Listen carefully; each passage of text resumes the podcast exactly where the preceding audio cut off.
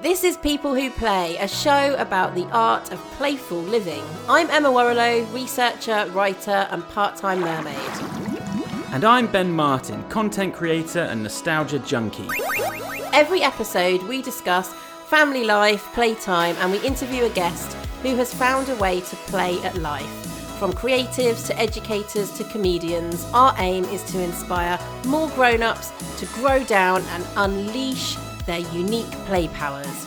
If you'd like to join our play crew and find more inspiration and info on play, follow at playful underscore den on Instagram. And for all your retro feels, find me on Instagram at Ben Flying Retro. I'm on there too, at Emma Worrollo, E M M A W O R R O L L O, really. This podcast drops bi weekly on Mondays, but if that's not enough to get your playful vibes vibing, you can also join my Patreon for £5 a month and you'll get a personal pod from me, which drop alternate Mondays. Plus, you can now watch the video interviews of our guests directly in there too. We really do appreciate all your likes, subscribes, follows, and shares. These digital high fives really mean a lot to us and help us to grow the show.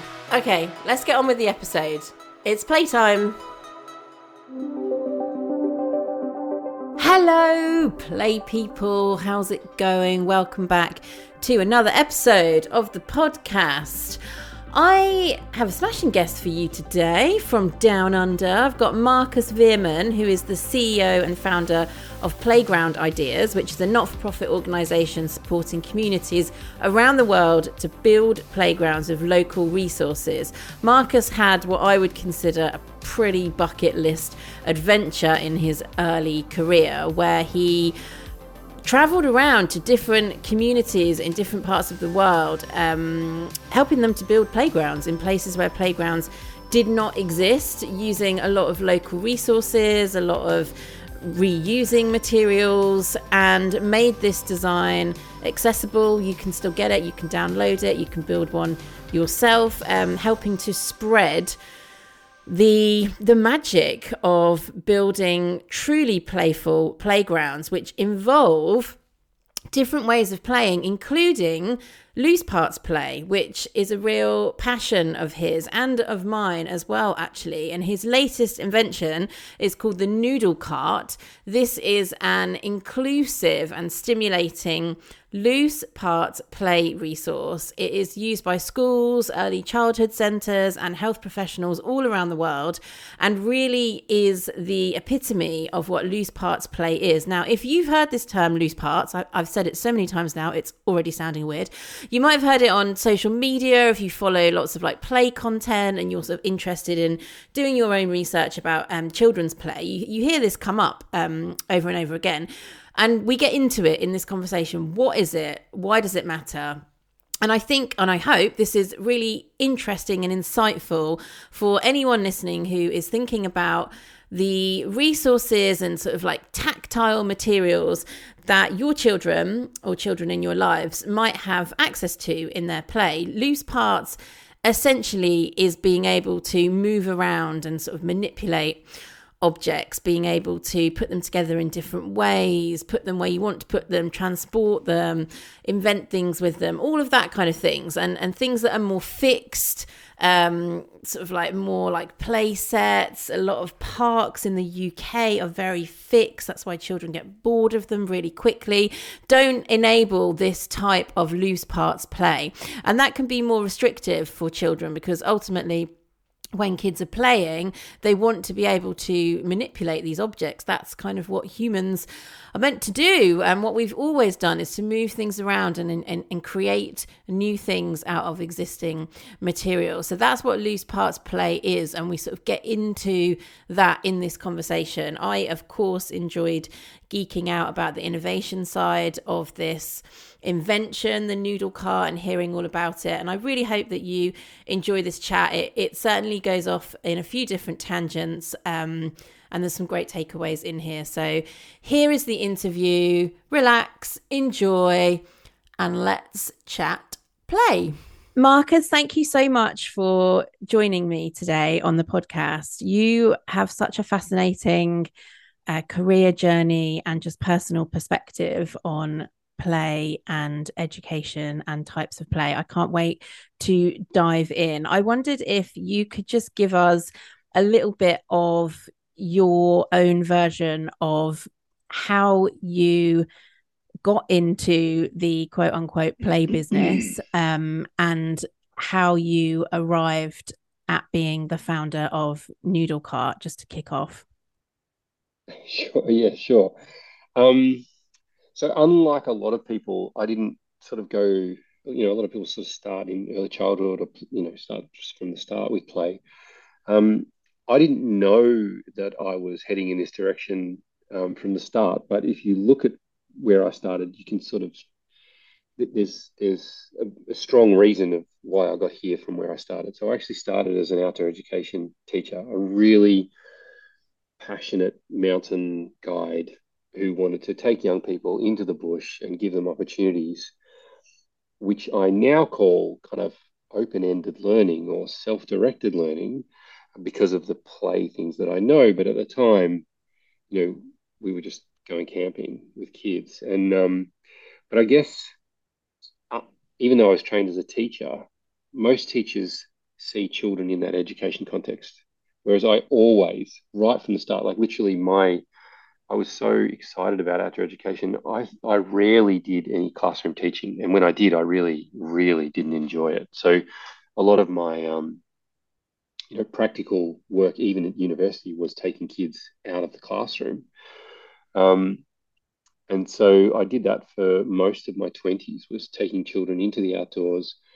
And so at a really fundamental level as, a, as an educator, what I saw was children who were self-motivated to solve their own problems and um, highly competent learners um, and people who are, you know, just just comfortable to experiment and explore and and to do that work themselves um, and I don't know whether it's my Dutch background. I've just noticed more recently that a lot of Dutch parents have a very kind of independence mindset with their children. I don't know, you know, my, my father is very Dutch, um, but um, yeah, that that that's that's where I started, um, and then from there I was in a long term relationship. You know, things were getting a bit more serious. We were looking about getting married, and being away for forty weeks of a year is really not conducive to a, to a relationship. I was literally, you know, I'd sort of leave at my dad's place and um,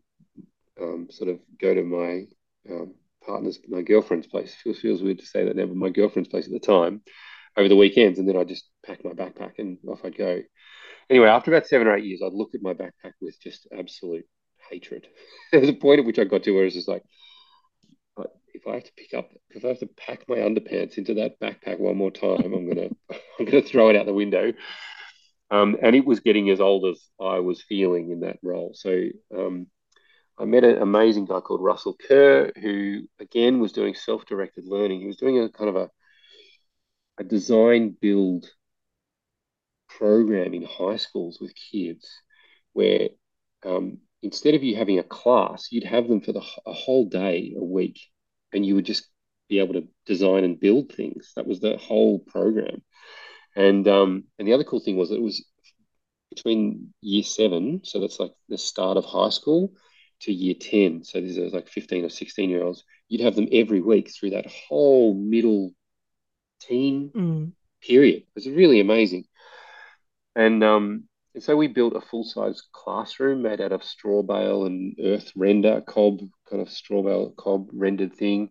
We did bicycle maintenance and we built um, furniture, you know, park benches in the parks and um, all sorts of stuff like that. So it was my second job that lasted for three or four years. And then my then my now wife, my then wife, after we got married, um, one of the things that we sort of agreed to, um, it was very important to my wife, was that we were going to go and live and travel, travel and live overseas and do some development work um, at some stage. And so when I turned about 30, we'd been married for about a year, and Australian Volunteers International offered um, Willow, my wife's, a, a, position on the Thai um, in Thailand, working with Burmese, or back then Burmese, but now sort of Myanmarese um, refugees, or the minority groups who live in Myanmar who were not um, Burman, but of their own ethnic minority.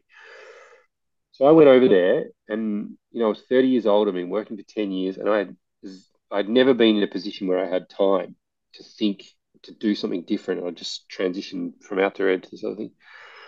Um, and then I was asked to build a playground, and I was like, sure. I had actually had two experiences building playgrounds previously when I was doing outdoor education, and I'd taken children to Vietnam, Cambodia, and Madagascar. I'd done these international trips with Australian kids.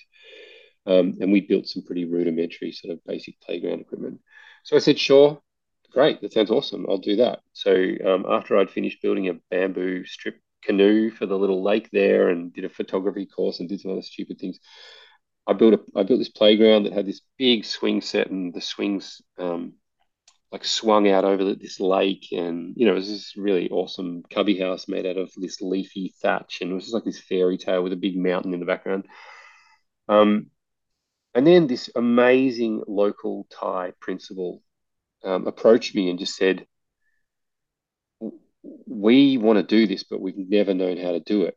You, you have to come to my village. I'm a I'm Thai, but I teach um, these children from a um, ethnic minority called the um, um, Padang or Palang, which just means the red earth kind of red earth people that came from up in the mountains. Anyway, I met I went to this amazing village, and honestly, I've never seen a more sustainable, happy, it just was the most amazing, breathtaking scenery. But just the, this community was just humming. You know, they just they had their own breed of rice that they cooked. They had these huge vegetable gardens everywhere. Um, they had these huge corn stores of corn that took them through the whole winter. It was just it just blew my mind. I was just loved being there, and um, they had an amazing little school there um, with this teak plantation sort of in the school grounds that was sh- shaded the whole place. And I built this playground that was made of all these little platforms nailed into these amazing old teak trees. It was just, it was, one of the best travel sort of experiences of my life. Um, and then basically from, from there, for the last 15 years, to sort of cut a long story short, I ended up building playgrounds. So, uh, you know, I, I built, I built 40 playgrounds on the, um, in that area and then on the Thai Myanmar border. Um, and then towards the end of that, I had a whole bunch of volunteers who were just doing it. So I started going, well, I'm going to write a manual about how to do this. And then when I came home, I sought some funding and said, I want to build a website. I want to be like the Google, the Google Docs of playgrounds. So you can just come, use this resource for free. You've got everything you need to, you know, in the Google Docs example to write your document or whatever. And in our example, you get all the manuals, designs, everything you needed. You just had to have the get up and go and the motivation to do it, right? And so, fast forward um, to today, that website has now supported about um, probably six to six and a half thousand communities um, and impacted around three to three and a half million children in 143 countries. Um, and um, yeah, that's, that's been a, you know, that was my sort of first scaled up success. And the amazing thing about that, that to fund that, it costs us about, I don't know, it fluctuates each year, but somewhere between 50 cents and a dollar a child to do, right? Because the communities do the fundraising for the basic materials and we we just need to support them through that process. So it's a really cheap, um, yeah. scaled up way to work. so from that, about five years ago, um, we did a we won a huge government contract to support East Timor to build 300 playgrounds for their government sponsored early childhood centres. So that was all the early childhood centres across the country, like the most amazing opportunity. We went over there to build a few prototypes. Sadly, there were lots of problems with the program, but one of them was ours, and that was that the Playground Ideas model is fantastic for grassroots motivated people, but it doesn't scale. So if you go to the Timorese government, you say, I need 10,000 recycled car tires. That's a really hard government mm. challenge. Like, mm. even though they've got them, so they've got buses and the army yeah. and all that stuff, they've got those tires to get them and to get them in the right place when you need them and to, you know, like that's no one's job, yeah. right? It's not, you know, so to pull them out of the waste stream and, you know, you just people forget every day. Anyway, it just didn't really work. And so we really after that program, and that program really folded. Like it was a it was a really um, unsuccessful. It was a, an amazing attempt, but it was it ended up actually being quite unsuccessful because of a lot of other reasons. We sort of left after the prototypes, but um, I don't believe they built more than three or four other programs, which makes me sad to this day that that, that we couldn't we we struggled to do our thing, but also you know just a lot of bureaucratic other issues. So that really was kind of like um, a lightning bolt to me. You know, I took that very very seriously, and I was like, we need to find a solution for how we can support children in play, but that doesn't, but that works in a scaled way Mm. You know, like Playground Ideas worked because it works with individual grassroots, motivated people every time, different people all over the world. But when you're trying to do lots of things, you know, we, we wanted to find a solution to that. So the the real insight that sort of got me going on this was what if instead of building a customized playground, like designing a custom playground with every single community, because that was our playground ideas model, which is really still a fantastic model, what if we could create this? This sounds a bit crazy, but you just give me a bit. The same thing that comes off a production line, and yep. all I know, all the play people in the world are going to be like hating this. They're just like, you cannot do this.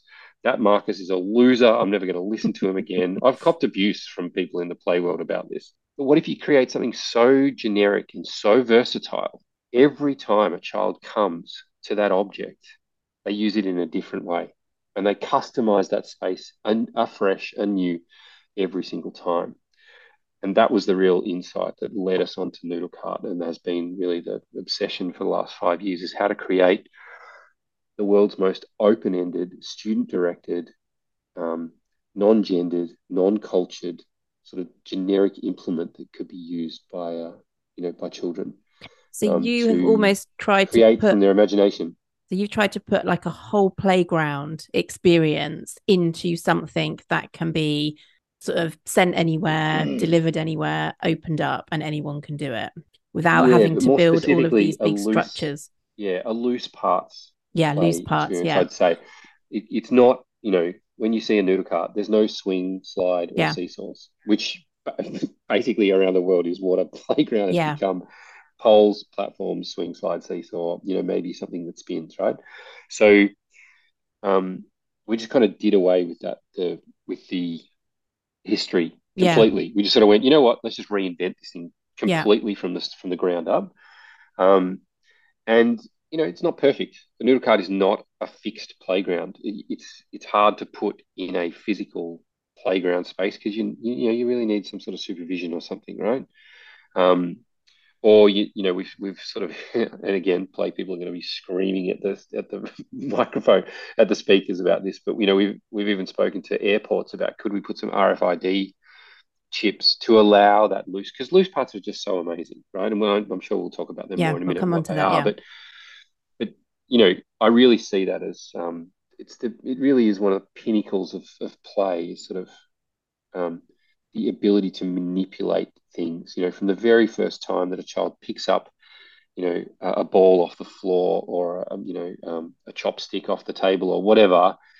You know, the ability for a child to arrange that, touch it, drop it, throw it, flick it, bend it, snap it, all all of those things is how you learn how the fundamentals of the world works, yeah. right?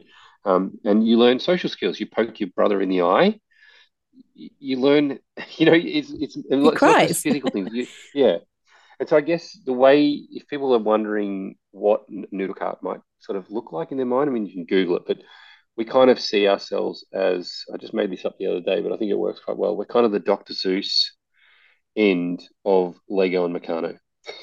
Yeah, like you can build anything in it, and you you know it just forces you to be imaginative. It forces you to fantasize.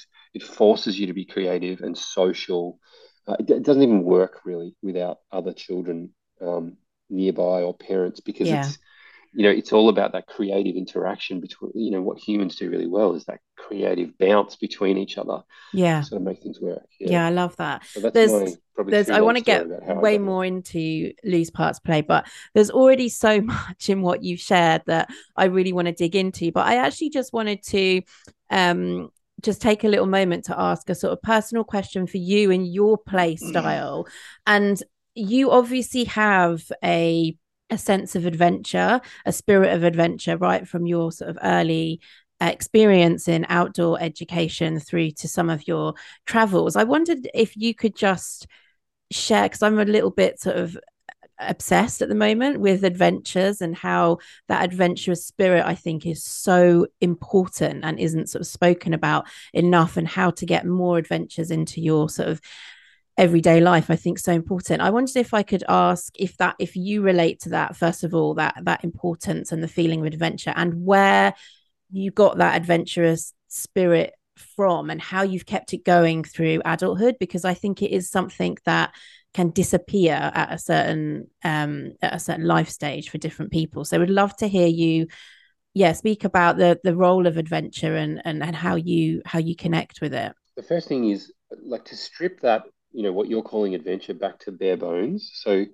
you know i i come from a family of sort of um, I don't know whether they'd agree with this, but you know, quite a few people who are kind of on the spectrum, um, and mixed with, I think, probably a bit of that ADHD type temperament. I wouldn't say anyone was sort of super hardcore, but it's definitely there. And I think that that side of the human spectrum, which I don't, um, you know, I know that very severe cases um, are severe disabilities and need to be supported. So, you know, I don't want to cop any flack for that, but but there is that there is a high need for stimulation in certain yeah. human beings.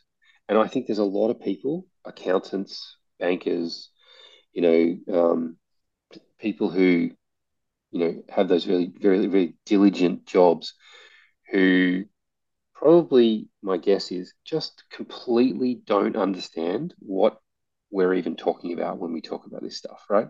So, like, I, I need my body craves stimulation. So if you yeah. take that the, the more hardcore ADHD type kid, they have low dopamine levels, right? So they don't. So for them to feel the same amount of ex, of excitement as the average person, you know, like you think about those cra- you know crazy YouTube videos of skateboarders, you know, jumping over the top of fifty people. That's just they're all low dopamine people. The people being jumped over and the people doing the jumping, yeah. right? you know, you think about people who do parachuting, all that stuff that kind of shocks your average person. That's just people seeking stimulation, right? It's just a natural. We all seek stimulation. We all like dancing and watching movies, and you know, we like to be entertained because it, it fills that sort of those the hormonal levels up. But um, you know, some people just need that more than others. So I think my desire for adventure, possibly your obsession with that, is probably because we just need we need more stimulation to get that same elated feeling, you know. So I've been bungee jumping and paragliding a few times, and um, you know, I've done, I've tried that um, indoor skydiving. I've never actually been skydiving. Um, I've started doing a bit of, um, uh, we're just coming out of winter, so it's been a little while, but um, what I call synthetic surfing. You know, surfing in, in I don't know if you have them in the UK, but um, uh, these um, wave machine wave yeah yeah waves yeah. Which, is, which is just uh, it, i mean it's just so amazing to have that on tap um anyway so you know, I, I, think that's where it comes from it's just it's just that desire for much more stimulation you know like I, when when i'm walking along the street as a kid i want to stand on the fence and balance on the fence not on, not walk on the footpath. Whereas other kids just look at that and they're like you don't have to do that. And i'm like yeah you don't. I don't have to do it but it makes me feel like you when i do it. Then we feel kind of we probably feel the same. Yeah i think that's so interesting thinking about yeah the relationship between adventure and perhaps what it is that makes you feel stimulated and really being intentional about that. I also like to talk a lot about understanding particularly in adulthood your own play style and when you feel most yourself and when you find yourself at play and then you know really sort of almost doubling down on those things and turning those into your adventures to get that kind of level mm. of stimulation that you talk about because i think sometimes people hear the word adventure and they think oh that's just like climbing a mountain um that's not really for me but you can kind of be adventurous and not be the person that paraglides or whatever it might be i think just that that mm. sort of feeling of slightly pushing yourself and really kind of doubling down on what that those play interests are that stimulate you as you describe um, is how you can get these adventures into your life i think they're really important because as you say lots of people can drift into a stage where they're in quite serious jobs or you know life Mm. becomes very routine and constantly being able to get into that adventurous spirit i think just really sort of shakes us from that and co- connects us back to just being human i think it's really really interesting um what did you, You sorry, just, sorry. you just reminded me of something that I, to help frame um, adventure as a generic thing that people might understand who are not necessarily adventurous. You know, because I studied outdoor education, we actually studied adventure, and you just totally jogged a memory that I haven't had in 20 years. That there was this graph, like like um, which was based on the difficulty of the task on one axis and the skill level on the other axis, and basically you go from if your skill level is very high and the difficulty of the task is very low, then you enter that task in a very relaxed state, which can also slip into boredom, right? yeah Um, and um, sort of flow state, if you like, is where your skill is that middle section running at 45 degrees up through the graph, which is where your skill and the level of difficulty match each other. And then right on the edge of that is where adventure lies, which is where your I can see you smiling. Where i love this Yeah, where the level of difficulty doesn't exceed your level of skill, but it's right on the edge. You're you're right on the edge. And then as soon as you tip over that, where the level of skill goes up. So for instance, if you're rafting down a river and you go and your your level of, adventure is at a grade three rapid, your level of flow state is at is at a grade two. As soon as you go to a grade four rapid, you go into what's called misadventure yeah where the level of skill exceeds your ability and you head into a state of panic and distress and anxiety and failure, basically. And it's really interesting. You know, we used to talk about that a lot because you're trying to create experiences for children where you're where you're treading that line with a Mm. group, and though and the people in that group, their their level of adventures are completely different. Yeah. So you're managing this kind of space for high stimulation people, low stimulation people. You know, people who you know, it's it's tricky. That's so interesting. And I think it's that sort of perspective. And I don't want to use the word training because it sounds so formal, but it, it's that sort of information I think parents could massively benefit from when it comes to risk taking and play. So, this is Mm. something I probably get asked about most frequently in relate relation to children's play because I think parents understand that it is important and I think a lot of parents look back at some of the things that they did as a kid and think I'd never let my kids do that but I'm glad Mm. I did it and I don't know what it's like in Australia but in certainly here in Exactly. in England global it's issue. It's yeah it's quite conservative and there's a lot more and you could probably reflect on this in some of your experiences of playground design actually we literally have like rubber playgrounds and we're very Yeah, risk It's a global averse. phenomenon. yeah, Yeah. it is. And that's really I think useful how you describe that with the the sort of framing of adventure there because I think some parents think well my kid can't you know climb that high or can't do that. And it's actually about everyone has a a sort of a ladder if you like of risk taking and pushing themselves. And it's not about trying to get your kid to do something super dangerous because you want them to be taking a risk that another kid did. It's about getting in touch with what level are you at and how do we constantly try and just push that a little bit so that they get to experience that sort of mitigated risk. And I think how you describe that there, I really related that to, I think, yeah, that sort of risk taking in play and a struggle that parents can have with letting their kids do that. You know, it's really you just there's so many things I could so many different angles you could take of that. So, you know, one of the re there's so gosh, so one of the things I'd say very quickly is one of the reasons that parents think to themselves, I did that as a child, but I'd never let my kid do that. One of the reasons is because because of the it's sort of a death of a thousand cuts, you know, because they haven't done all of the precursor steps to that activity. They are no longer competent or they are not mm-hmm. yet competent to be able to undertake that task Yep. at that age. And they may never get to that level of competency, right? You know, I'm watching my daughter at the moment. She's going through this super athletic phase where man, she's just got muscles on her muscles because she's doing that. I don't know if you remember as a kid that horizontal bar where you just yes. do backflips around yeah. and. Oh my gosh, she's so like she's got she's got these um, calluses on her hands. My daughter too. So strong. Yeah. She'll just walk up to me and just flex on me, just flex her muscles. She's like, check this out. And I'm, she's ripped, you know, like massive six pack. It's so amazing to watch. But she's got this whole crew of friends who are, you know, they're egging each other on in this in this really great way where they're all they take turns and they're like, I'm going to do this, and you know, should Gino would come back and say, oh, you know, I did six backflips in a row today, or you know, like literally it went from I can't do a backflip yet, and then, um, you know, I told her that I, her auntie used to be able to do it, which she just couldn't believe because her auntie is just not that kind of person anymore. But as soon as she sort of heard that, she was like, "Game on!" So she's she's um, it's it's really amazing to watch. But but yeah, this is a problem of competence, right? So there's that. I think the other thing that is really important for parents to note is that population density has completely changed since we were kids.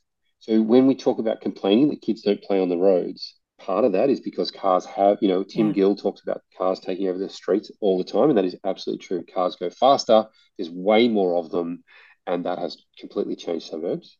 Uh, and that's why we've got this backlash with play streets and other things.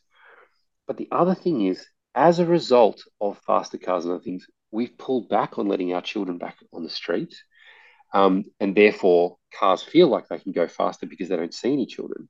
But most importantly, the biggest change that's happened is the number of, I think, maybe this isn't true, and I'm happy to argue with someone about it, is the number of children per family. So if you go to a very old block that might have been in the UK for hundreds of years, now the number of children who reside in that suburban block might be, you know, I mean, compared to a few hundred years ago, it might be six or seven times less, right? You've got what 1.6, 1.2 um, children per family in the UK now. Like it's, you know, I think you're below replacement rate at the moment, I would say. So I think Australia is, we're about 1.6.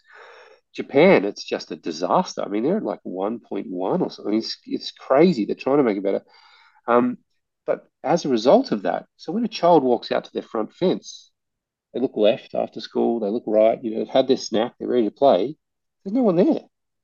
So they just go back inside, right? So unless you create play dates with groups of children on a street that dominate that space and slow the cars down, you know, you, you, we're fighting this battle that is not going to be won without yeah. strat- strategic approaches because it just because there's just not enough children in a in a in a street block, um, and that's why we're getting place streets, which are sort of strategically placed in suburbs, that all the children sort of create that density to make that work again. Yeah, it's so true. I think it used to happen just organically, and now we have to figure out how do we recreate these social free play opportunities, but at the same time, don't like manufacture them or make them adult led because mm. I think that's sort of what's happened like the the playground where kids can get together and take risks and explore has either become the digital world and I fully mm. understand why they go there because it is free from adult led activity. It is private and it is a space where they can free roam. So they either go there or they're in um, extracurricular type activities. You know, I'd, I'd, never thought about that before. I'd never actually thought about the idea that Minecraft creates this vast world for children to roam around. It's in. the new playground. Until you just said that. Yeah. My son was obsessed with Minecraft for a while there. During COVID, it sort of waned a little bit since um, since he's able to go outside again. But I, I, there is one solution that's working with my kids. Um, you know, I don't want to be all sort of doom and gloom. Um, we so I live in an apartment block which we specifically chose. So we started, we rented there first, um, and then we moved and rented in another unit in the building, and then we moved into another unit which we then ended up buying.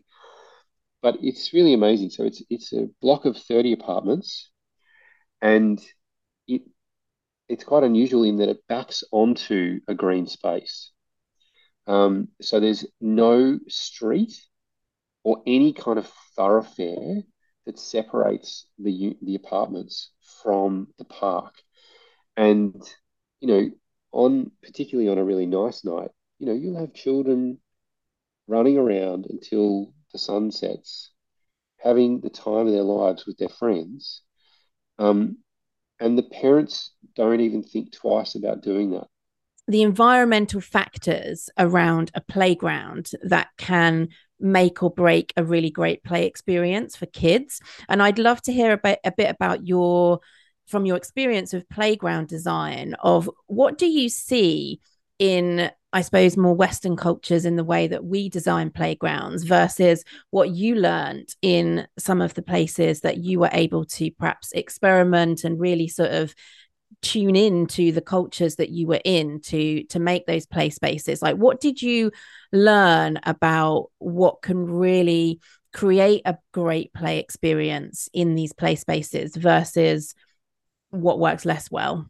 Um, I think the first thing that comes to mind is I, when I was in my last year of university, I was so lucky to um, win a scholarship um, to live in the Philippines um, for six months. And so this was before play, before I was doing it. It's just, you know, I was still studying. I had no idea what I was going to do really, other than, you know, I was interested in outdoor education. Um, I had a very, um, I remember just, you know, on a fairly sort of, you know, maybe 10 times or something in my six months there, just being outside, you know, in the pouring rain, it pour with rain in the afternoon. And these kids, um, these Filipino kids just had the most amazing games, you know. This, this, I remember there was this kind of baseball type game that they would just play. Each kid had a little bit of bamboo, just like a, about the length of a chopstick, but a bit more heavy duty. Um, and the stick was the bat and the ball. So they one of them would throw their stick, and the other kid would hit that have to hit that stick with their bat. It was incredibly difficult, and then they'd have to hit as far as they could, and then they would use the stick in this sort of rolling motion to measure how far they'd hit the inverted commas ball. It's a crazy game. Like they just literally break a stick off a tree and. Um, and then they had this other game that they played with um, flip flops, which was like a kind of like an ultimate frisbee type game and a bunch of other stuff. So, you know, I, I definitely believe that traditional games, um, you know, and we have them in Western culture as well, like skipping rope yep. and, um, you know, Foursquare and some of these other games that have just been played forever, um, climbing trees and all, all of those things. You know, this children will work out how the world works, explore how the world works um, both physically and socially in other in other ways through kind of anything. Um, but as more humans um, are born and take over all of the meaningful space on the planet, um, I think that's kind of, I kind of almost required a, a need to create a play space. So mm. I, you know, I always I always like looking at these problems from a you know five thousand year old perspective. Like why why do playgrounds exist? Yeah, why do we need them to play anywhere? Well, because we had a less populated world, right? Yeah. And and um, and there were more children, so children mm. occupied a more intense. They were a more intense force on society previously, whereas I think as as children, um, as there are less and less ch- children per adult, so you I like to think about it in that ratio, right? The adult child ratio in the world has never been like it is now. Never. You know, there was never a time where we had enough healthcare and medicine and well-being and uh, well, well-being is actually going out the window, but you know, general physical health that you could take the risk of having one child. What a preposterous idea to have one child and expect that they would survive to adulthood. Mm. That's that's an insane notion that we have now. That is very it's brand new, right? Mm. So I think I think we've got something like you know, what is it, three or four adults to every child or something because there's a lot of people who don't have any children at all as well. And we've got the elderly and we you know so um, you've got all of the young adults who don't have children. So there's, there's quite a lot of adults in the world. Keep going back to your question though because i'm sort of diverting off everywhere about what did i see in playgrounds?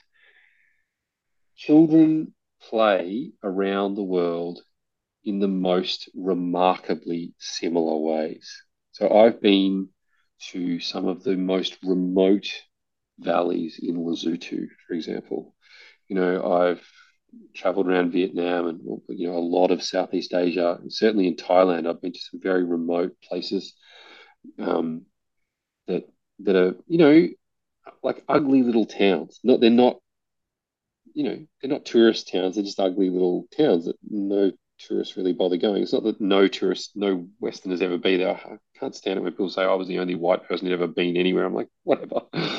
Um, but places that weren't heavily influenced by Western culture. And you know, you see children, they make their own slides. You know, when it rains, they'll find a slippery bit of muddy slope and they'll slide, right? That's what so so um if you've got vines hanging off the trees, you'll swing, mm. you know, and certainly I've seen all sorts of seesaws in my time, like crazy. Um, imagine like a seesaw that swiveled in the middle, but was made out of a piece of bamboo that was like, you know, 10 meters long in these crazy spinning, slow moving, you know, there are all sorts of amazing um, contraptions that people build to play. Um, so I think the first thing I'd say is that children play in remarkably similar ways. When you see a newborn baby reaching out for their parent's nose, you know, picking up a, a ball of mud or whatever, you know, the games are different, the rules are different, but the concept is the same. Mm. It's all about understanding how the world works and learning how to socialize and to be empathic and connected with the with your fellow humans so that you learn the skills to have a good relationship and make life work and make it hopefully vaguely enjoyable along the way. You know, that's that's what I feel. Play is just, you know, uh, I've got a bit of an issue with the sort of play workers in the world who believe that we need to do a PhD on these things. I think it can get really, some of that stuff can get really heavy. But you know, I think play is simply just a, an evolutionary. It's it's our mammalian way of randomly and organically experimenting with the world over thousands of hours to find out the fundamental truths that are there, you know? Like if I poke my sibling in the eye, what happens? Oh, if I do it 10 times and the same thing happens, well, then maybe I should, I've learned that that's a bad idea, you know? Yeah. Yeah.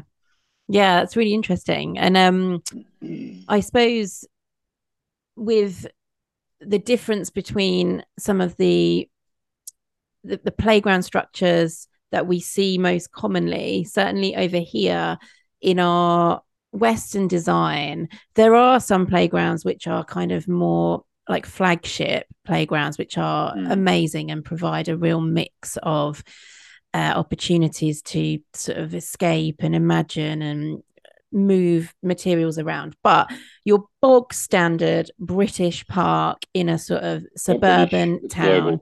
global, yeah, is, you know, a set of swings, maybe a slide, maybe a seesaw.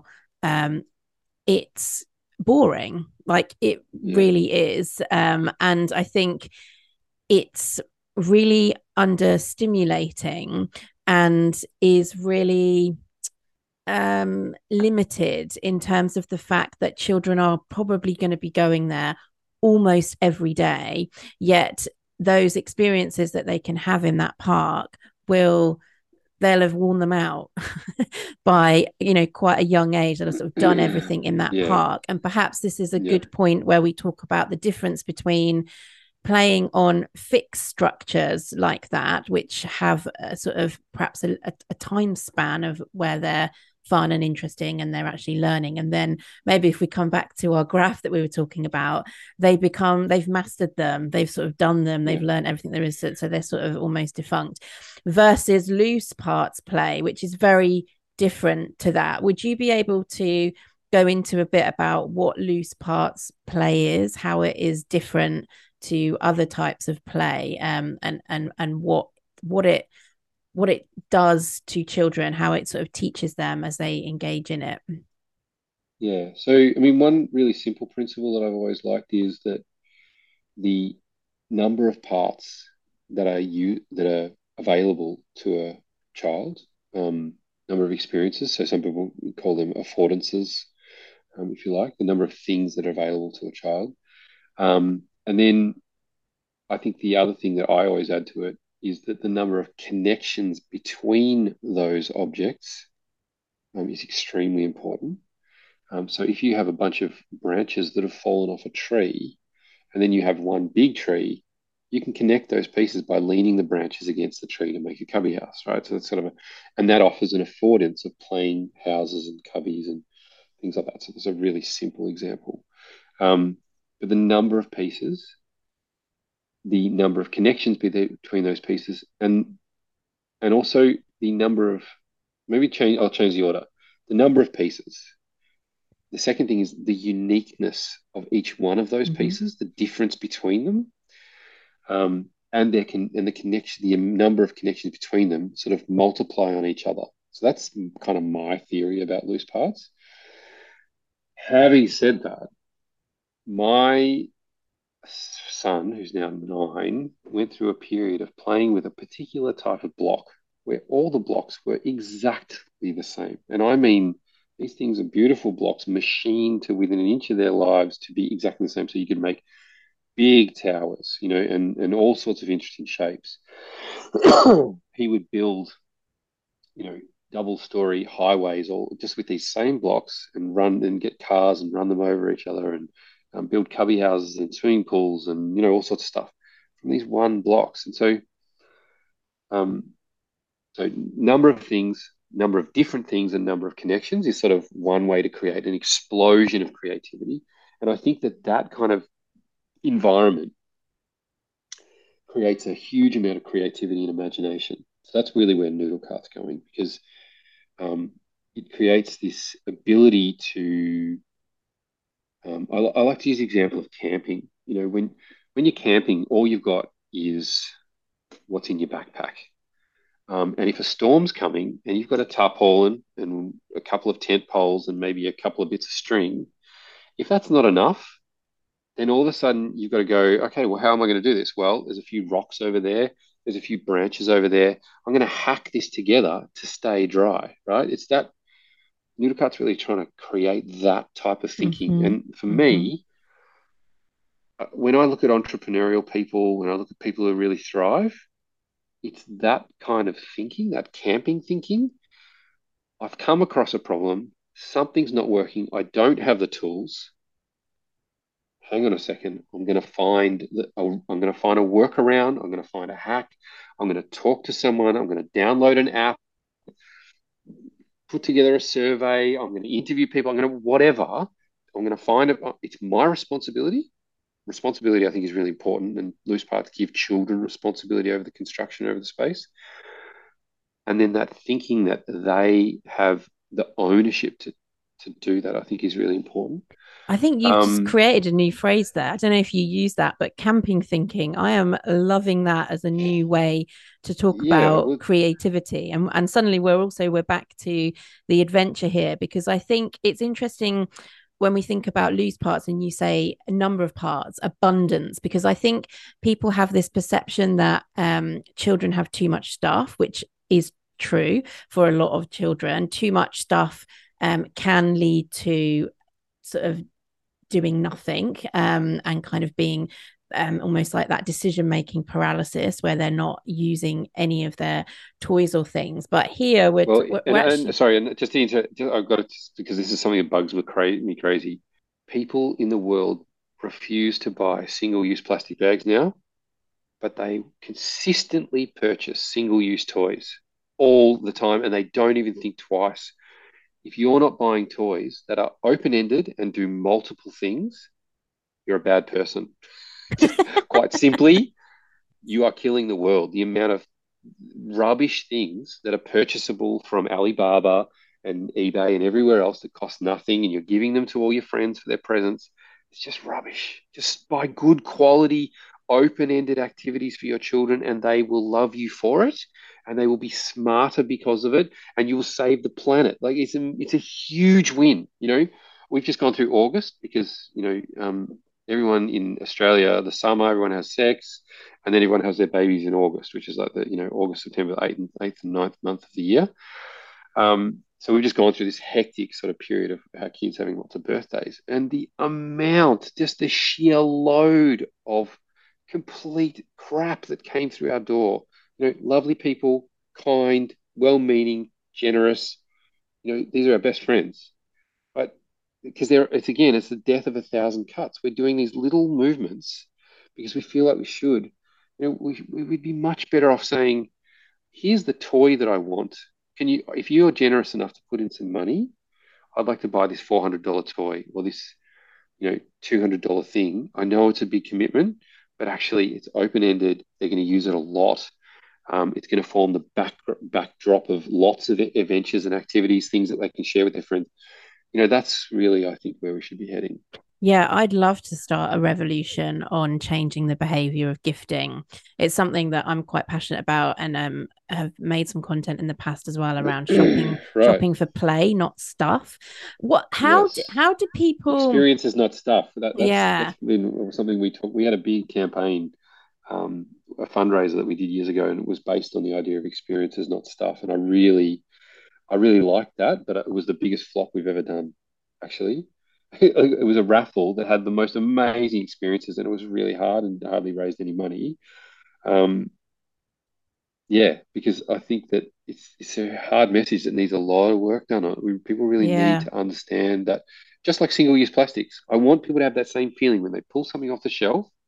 They're like, is this a toy that can be pulled apart, reversed, turned upside down, done in different ways, or not? And if it's so, not, you know, so that's what I was going to ask you. What would be your sort of go to questions when you're evaluating what is a single use toy versus what is an open ended toy?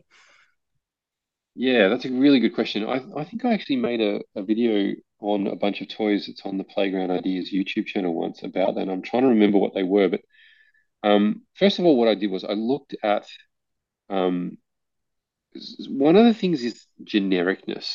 I know it sounds super weird that you know you don't want genericness, but you know things that are covered in just primary colors, things that are um,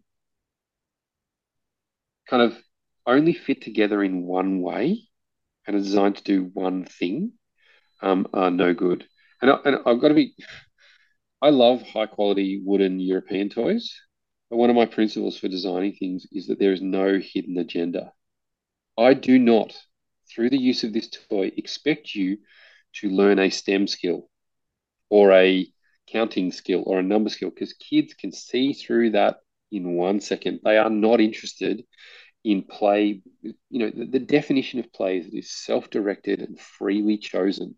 And when you hand a toy to a child that is adult directed and does not involve their free choice in its use, but their didactic use, you know, they can see through that. They can smell it a second away, right? And so there's a really fine line. Like you know, those um, another great toy that my kids played with were those um Cuisenaire blocks. I don't know. Those Cuisenaire blocks. So they're like they're like unit blocks. So there's like one is really small, which is just a single. It's like a centimeter by a centimeter square, and then there's a two and a three and a four and a five and a six up okay. to ten. So they make a little rod. Um, and they come in a little kit, and there's hundreds of them. So lots of repeating parts of all different lengths. You can make really cool towers. We had a set that had the blocks had different colors, but they weren't sort of just straight up primary colors. Um, and interestingly, it came with these cards with pictures of birds, you know, trains, cars, and other things. And you could take the different size blocks and lay them out and make a two dimensional object. My kids never touched those cards. But they built all sorts of crazy things with those blocks. Um, another thing that you know that's so beautiful are those you know those those curved rainbows that everyone's mm. got. They, they, they're like the most Instagrammable. They are very ever. Instagrammable. um, and they can stack in some interesting ways. But my kids never played with them. They just we had one, and they just I don't know. They just I don't know. It was sort of because it goes together in that very satisfying set. You just want to put it together in that set. Yeah, it's true. take it apart and then put it back again. It's so satisfying. So it doesn't. It doesn't. Maybe it's because it doesn't feel quite right when you put it together mm. in the wrong way because it's so obvious the format mm. that it's mm. supposed to go in or something. I don't, yeah, I don't, I that's I mean, so interesting. i th- I think a lot of people. What do you think? A lot of people will connect with that, and I think that is one of those toys where you feel like it's almost like the the sort of the toy to have if you want to be a bit Montessori or a bit sort of open ended. Yeah. I think a lot of people buy those and their kids don't know what to do with them. And I was going to ask you about that because um, it is a skill to play with. It shouldn't be, but I think it is a skill to play with loose toys versus um, what you're talking about as a as you call it a single use toy. And i think what can happen is if your kid isn't used to playing in that way which it, it now you really cannot play like that. Like you can because kids here go to school when they're like four um they're in a lot of like um sort of structured classes. Um as you were talking about the ratio to adults kids spend a lot more time with adults now and in adult company.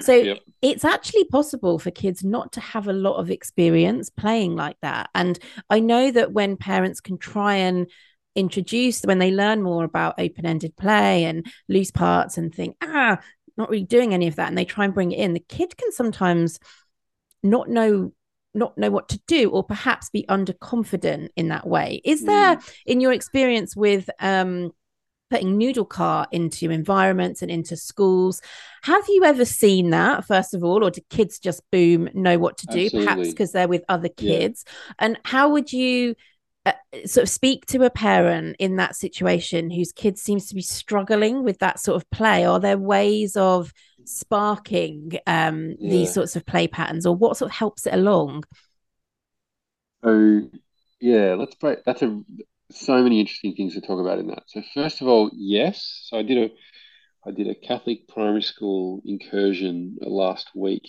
and there are i would say out of let me so there would have been 100 people in the room was about 80 children in the room. So less than 1% I found of children who couldn't just instantly get involved, right? Who were just, just the vast majority. I mean, like, you know, 98% at least are just itching to get going. And this is in a Nudel Kart space, remember, where none of the, we, we talk, one of our principles is the de-meaningfulization of the parts.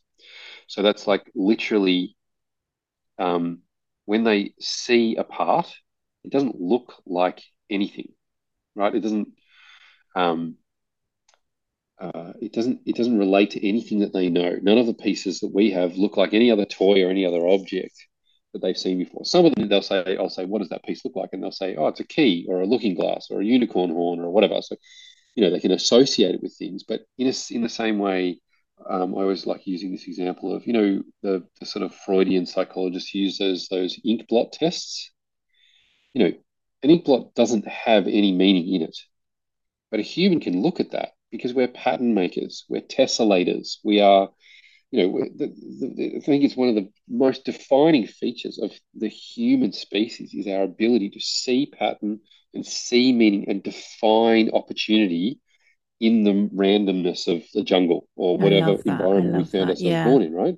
But it's true, right? That's that's what makes humans humans. We are we play. So one fact is that we play longer, much longer than even a in a orangutan. I think the orangutan's brains, um, you know, their playful state goes for something like eleven years, which is incredibly long, and they're amazingly intelligent, insightful animals.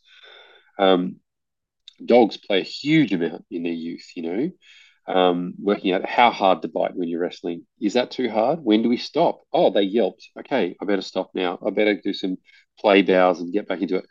Orangutans do lots of incredible work with their kinship groups and other things. Um, even birds, you know, have playful states. You know, there's that famous video of that English raven snowboarding down a down a snow-clad roof, which is just amazing to think that they've learned that skill. But humans, you know, when we play fairly intensely until we're sort of in our mid 20s, right? It's a huge period. I mean, it's more than it's like a quarter or more of our lives that we're still, our brains are still developing. It's a huge investment. But, it, you know, look at the results of, you know, as much as you may hate human development and fossil fuel yeah. use and all the awful things, Coca Cola or whatever you want that we've, um, you know, sugary drinks and all of that other stuff and, you know, fatty foods, whatever I've I have come to a point where, as much as I abhor a lot of that stuff, I've fallen in love with human, you know, intuition and mm. innovation. I mean, it's just humans are incredible. The medicines, the technologies, the you know, gosh, we've sent a person, you know, we've sent um, little pieces of metal out to the other planets. It's just we are. You've got to love. Yeah, it's really ref- it's really that. refreshing yeah.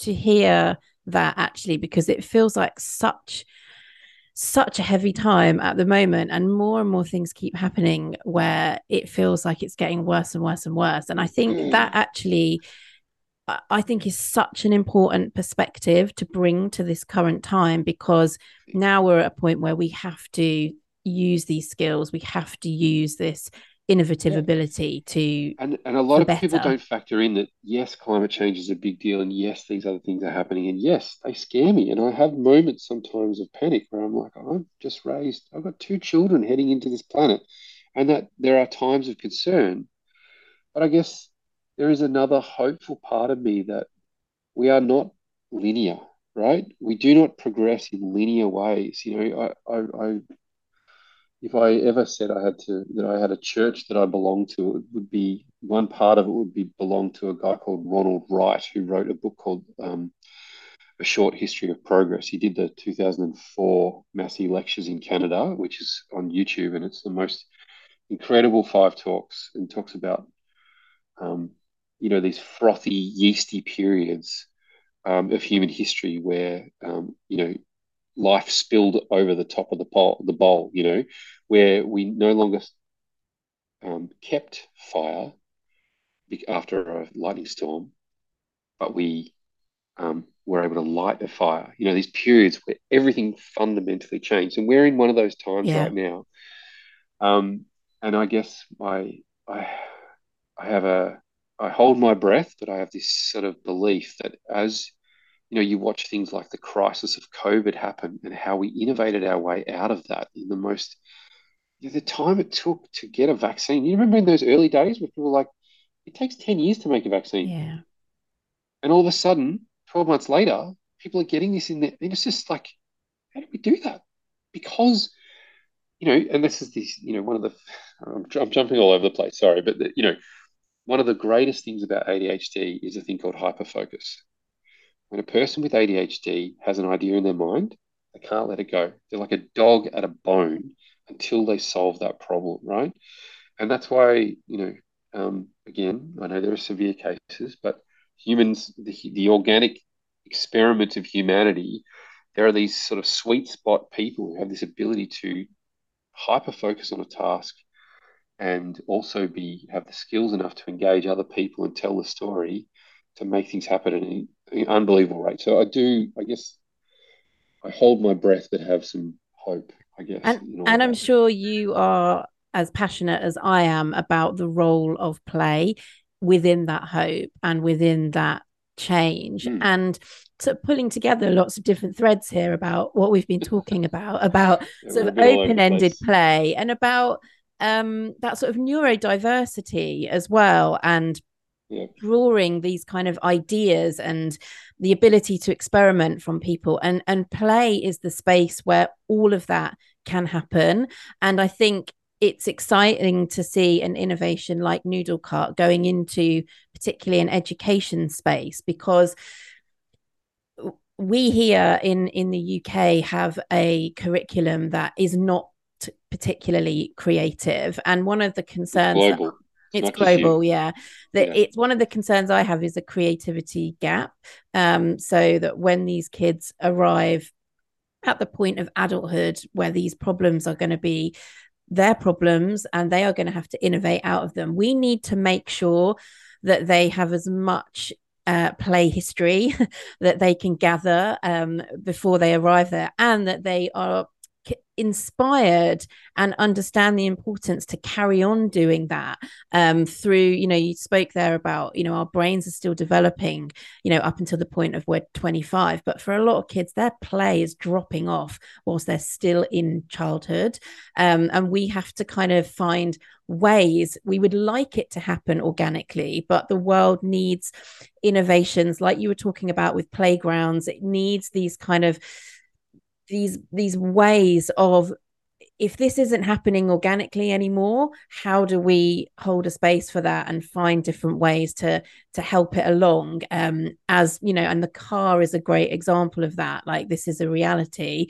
Um it's it's people aren't going out in the streets and playing as much anymore because the cars are there.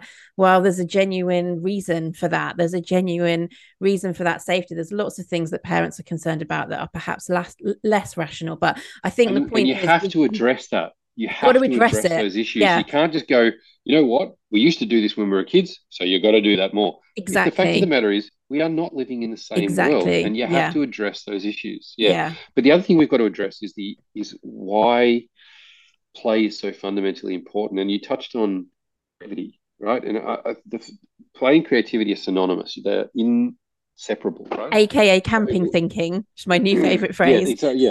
so I've been working with this guy, um, Dr. Tim Patston, who runs an organization called Creative Actions and is also um, from the University of South Australia. Um, and so a couple of things. The first one is for parents, when they're restricting their child's play, you know, I was watching this father out in the park the other day. We've had a lot of rain in the last couple of weeks. His father was telling their child, don't go in that puddle. And I was like, I was looking at this kid, I'm like, they're wearing big gumboots, galoshes, or whatever you call them over there.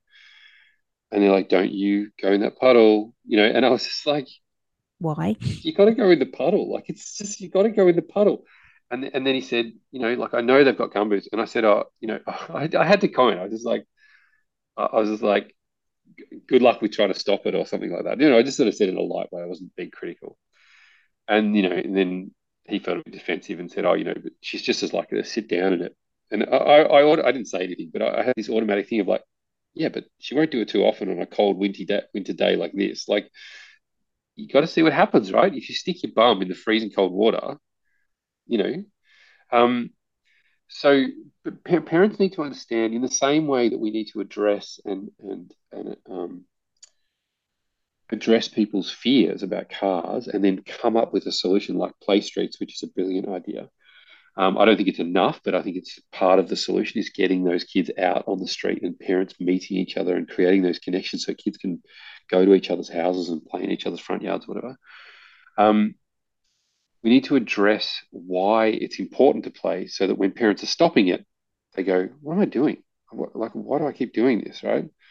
So if you put the context of play into this ancient brain need to learn how the world works in a very organic way, and that every minute that they're doing that, they're exploring and experimenting with life in what I like to call like the most on, you know, this on time manufacturing that to- Toyota has that, you know, the pieces arrive in the factory just as you need them, and there's these systems for getting everything humming.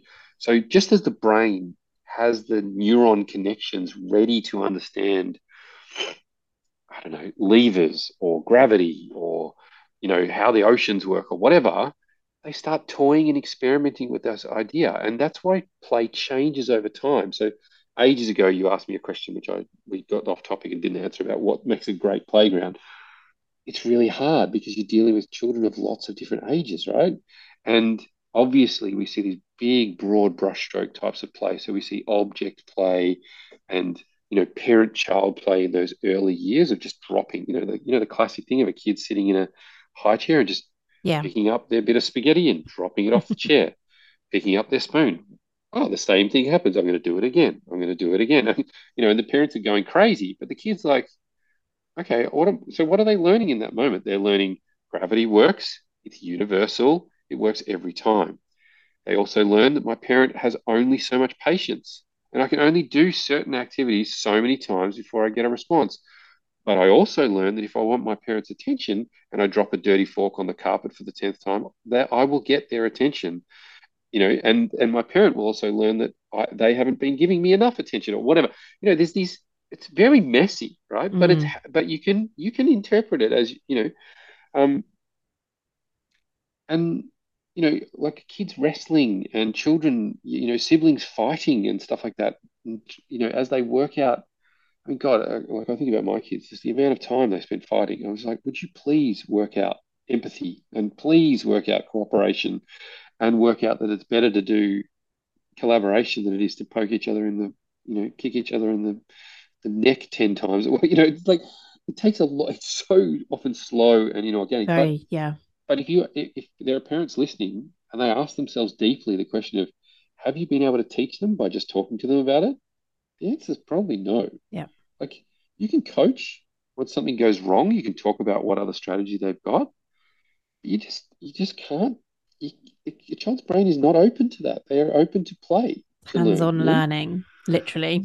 Yeah, yeah, that's right. It's just the way it's just the way we're built to work. And it makes sense. If you think about the last 5,000 years of our development, the idea of sitting down with a pen and paper, pencils and paper are very, very new technology.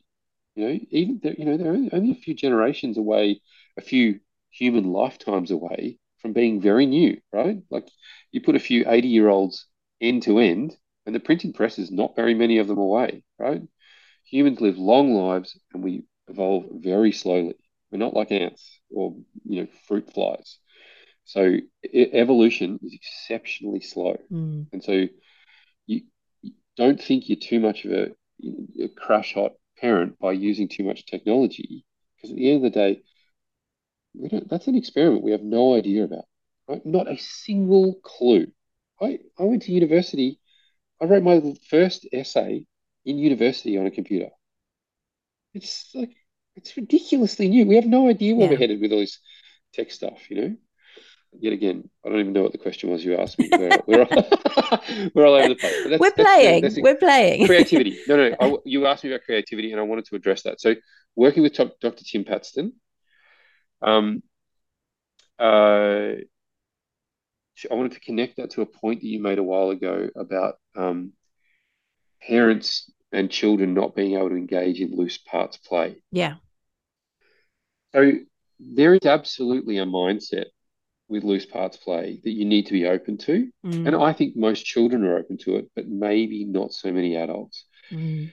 And there's this, so the, the thing that I came up with after speaking at length with Tim Patston was this thing called um, putting on your creativity cape, K A P E.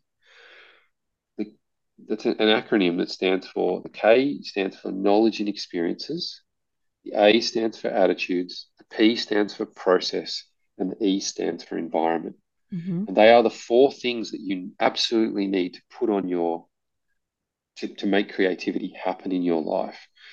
Um, me and Tim had a lot of arguments about this. Uh, You know, this is through Tim's research and literature reviews that go back to the 70s.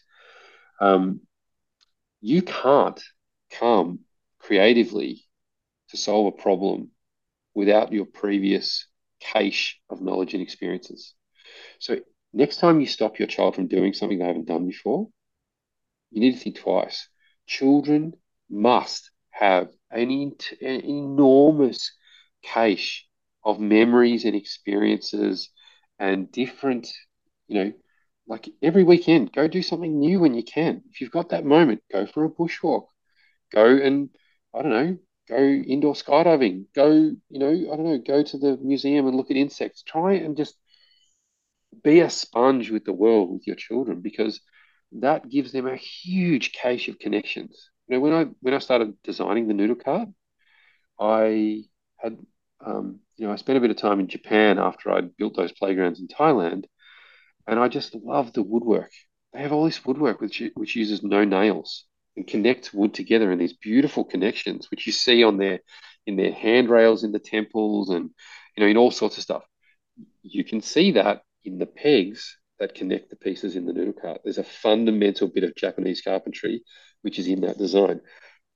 I never knew when I was looking at that handrail the connection, but you need that knowledge, those knowledge and experience. Um, and then going back to your point about at least adults and some children engaging in loose parts play, you need the right attitudes. And two of the key ones that have really stuck from Tim's research are openness and curiosity. Mm. Those two things, if you can enter a space with openness and curiosity, you will solve great, you will solve big, hard problems. And the interesting thing is, I've, you know, entered in more of this entrepreneurial sort of startup world with Nudel Kart. is that the people who I interact with, who've started businesses and who've, or organizations, non-profits, whatever, who do interesting things, when you talk to them, they're just sponges. They are so open to feed. You know, if you give someone a really entrepreneurial person feedback about their company, they almost never take it as an insult, right? As much as they might hate it because they're so driven to, you know, make something amazing, they they they're so open to it because they're so, they've got this internal drive to just go, what's the next thing? What can I learn? How can I add this to the thing that I, you know, that I'm doing? Um, so just being open to experiencing new things and then being curious to try and and uh, you know try those new things. So when you go to a new country, go, I'm going to stick that in my mouth. I'm going to eat that weird food. I've never tried it before, but I'm going to give it a go, right? And play in loose parts is the same. Being yeah. open to how those things connect. and, Yeah. Um, and then there's a creative process, which um, we've actually got a free downloadable creativity manual that people can get, which you might want to put a link to, to which is Dr. Tim Patston's and my work. But the process is really simple. But one really great little snippet of that is when you go to solve a problem, to be absolutely conscious in your mind that the first thing that you come up with is not the solution. Like, like collect 10, 15, or 20 ideas and then refine those ideas and improve them and then make a decision. And that doesn't have to be a long, you know, tedious process. And obviously, simple problems, you know, you don't need to do that. But when you've got a really hard problem, like you know, I'm going through, we've got a, our family needs to buy a new car. We've grown out of our car. That's kind of a grudge thing. Like there's so many different cars and different options, and you know, different things. Like, do we get a small car with a tow ball and get a trailer, or do we get a big car, or blah, blah, blah you know, you know, being just completely um, open to, well, there's going to be lots of different solutions to this problem, and there's lots of different factors. And I'm going to go through a process of that before I make a decision, is one little principle. And then obviously the environment, you know, the creative environment is not a white room with a desk and a chair, and particularly with a hierarchy and someone telling you what to do. Um, I think flat structures um, are high, much more conducive where you don't, where you can do what Tim coined as um, intellectually in, intellectual risk taking. You can intellectually take risks. You can say things. You can suggest ideas without yeah. persecution. You know. Anyway, so that's that's the creativity cape, which I think encapsulates a whole bunch of what we've been talking about today in terms of how you design playgrounds and how you think about solving problems and how parents engage with play with their kids and you know how we solve the problem of play streets and you know kids getting outside and all that stuff is is encapsulated in that creativity process. I love that. And what actually jumps to mind is how I would love that to be the future of how people use the internet because it feels like it's a space where no one is wearing that cape.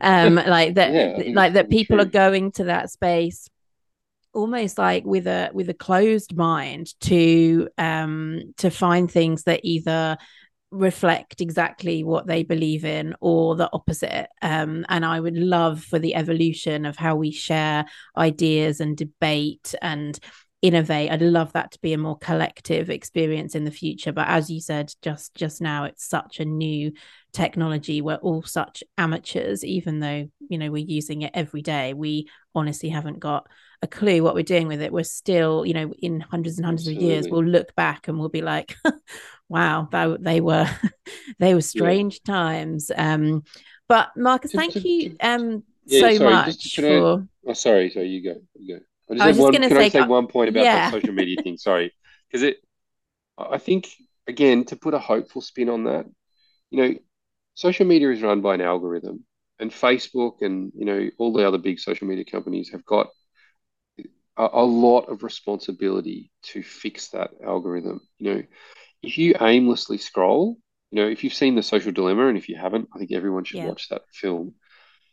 You know, I've noticed as I aimlessly scroll, I've even done an experiment where I just scroll forever and just see what comes up. You know, it, it crystallizes and refines certain things that it thinks about me. So, for instance, a classic example is someone like I've watched the Jordan Peterson video about play and evolution and um, children and, and things like that. The trouble is, Jordan Peterson has some other very controversial thoughts about gender and politics and other things. Um, and then the algorithm connects me watching that video with the wrong parts of Jordan Peterson and starts taking me down this line, which is outrage. You know, to more people who are trying to get me to comment and and and involve myself. And when I don't do that, it gets more and more outrageous because it's wanting that response.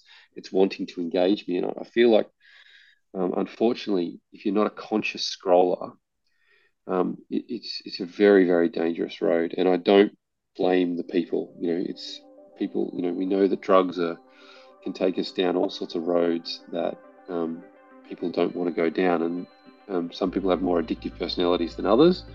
But social media is, I think, is one of the strongest drugs we've ever invented, and it's it's insidious. Yeah. And you're absolutely right. We're going to look back on this period and go, "Wow, people lost decades Yeah.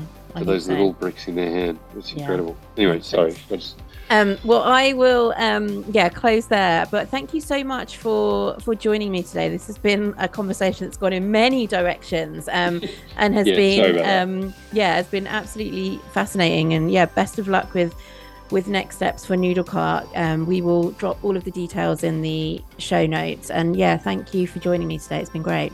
pleasure. It's been really great to chat, Emma. Keep doing what you're doing. It's great.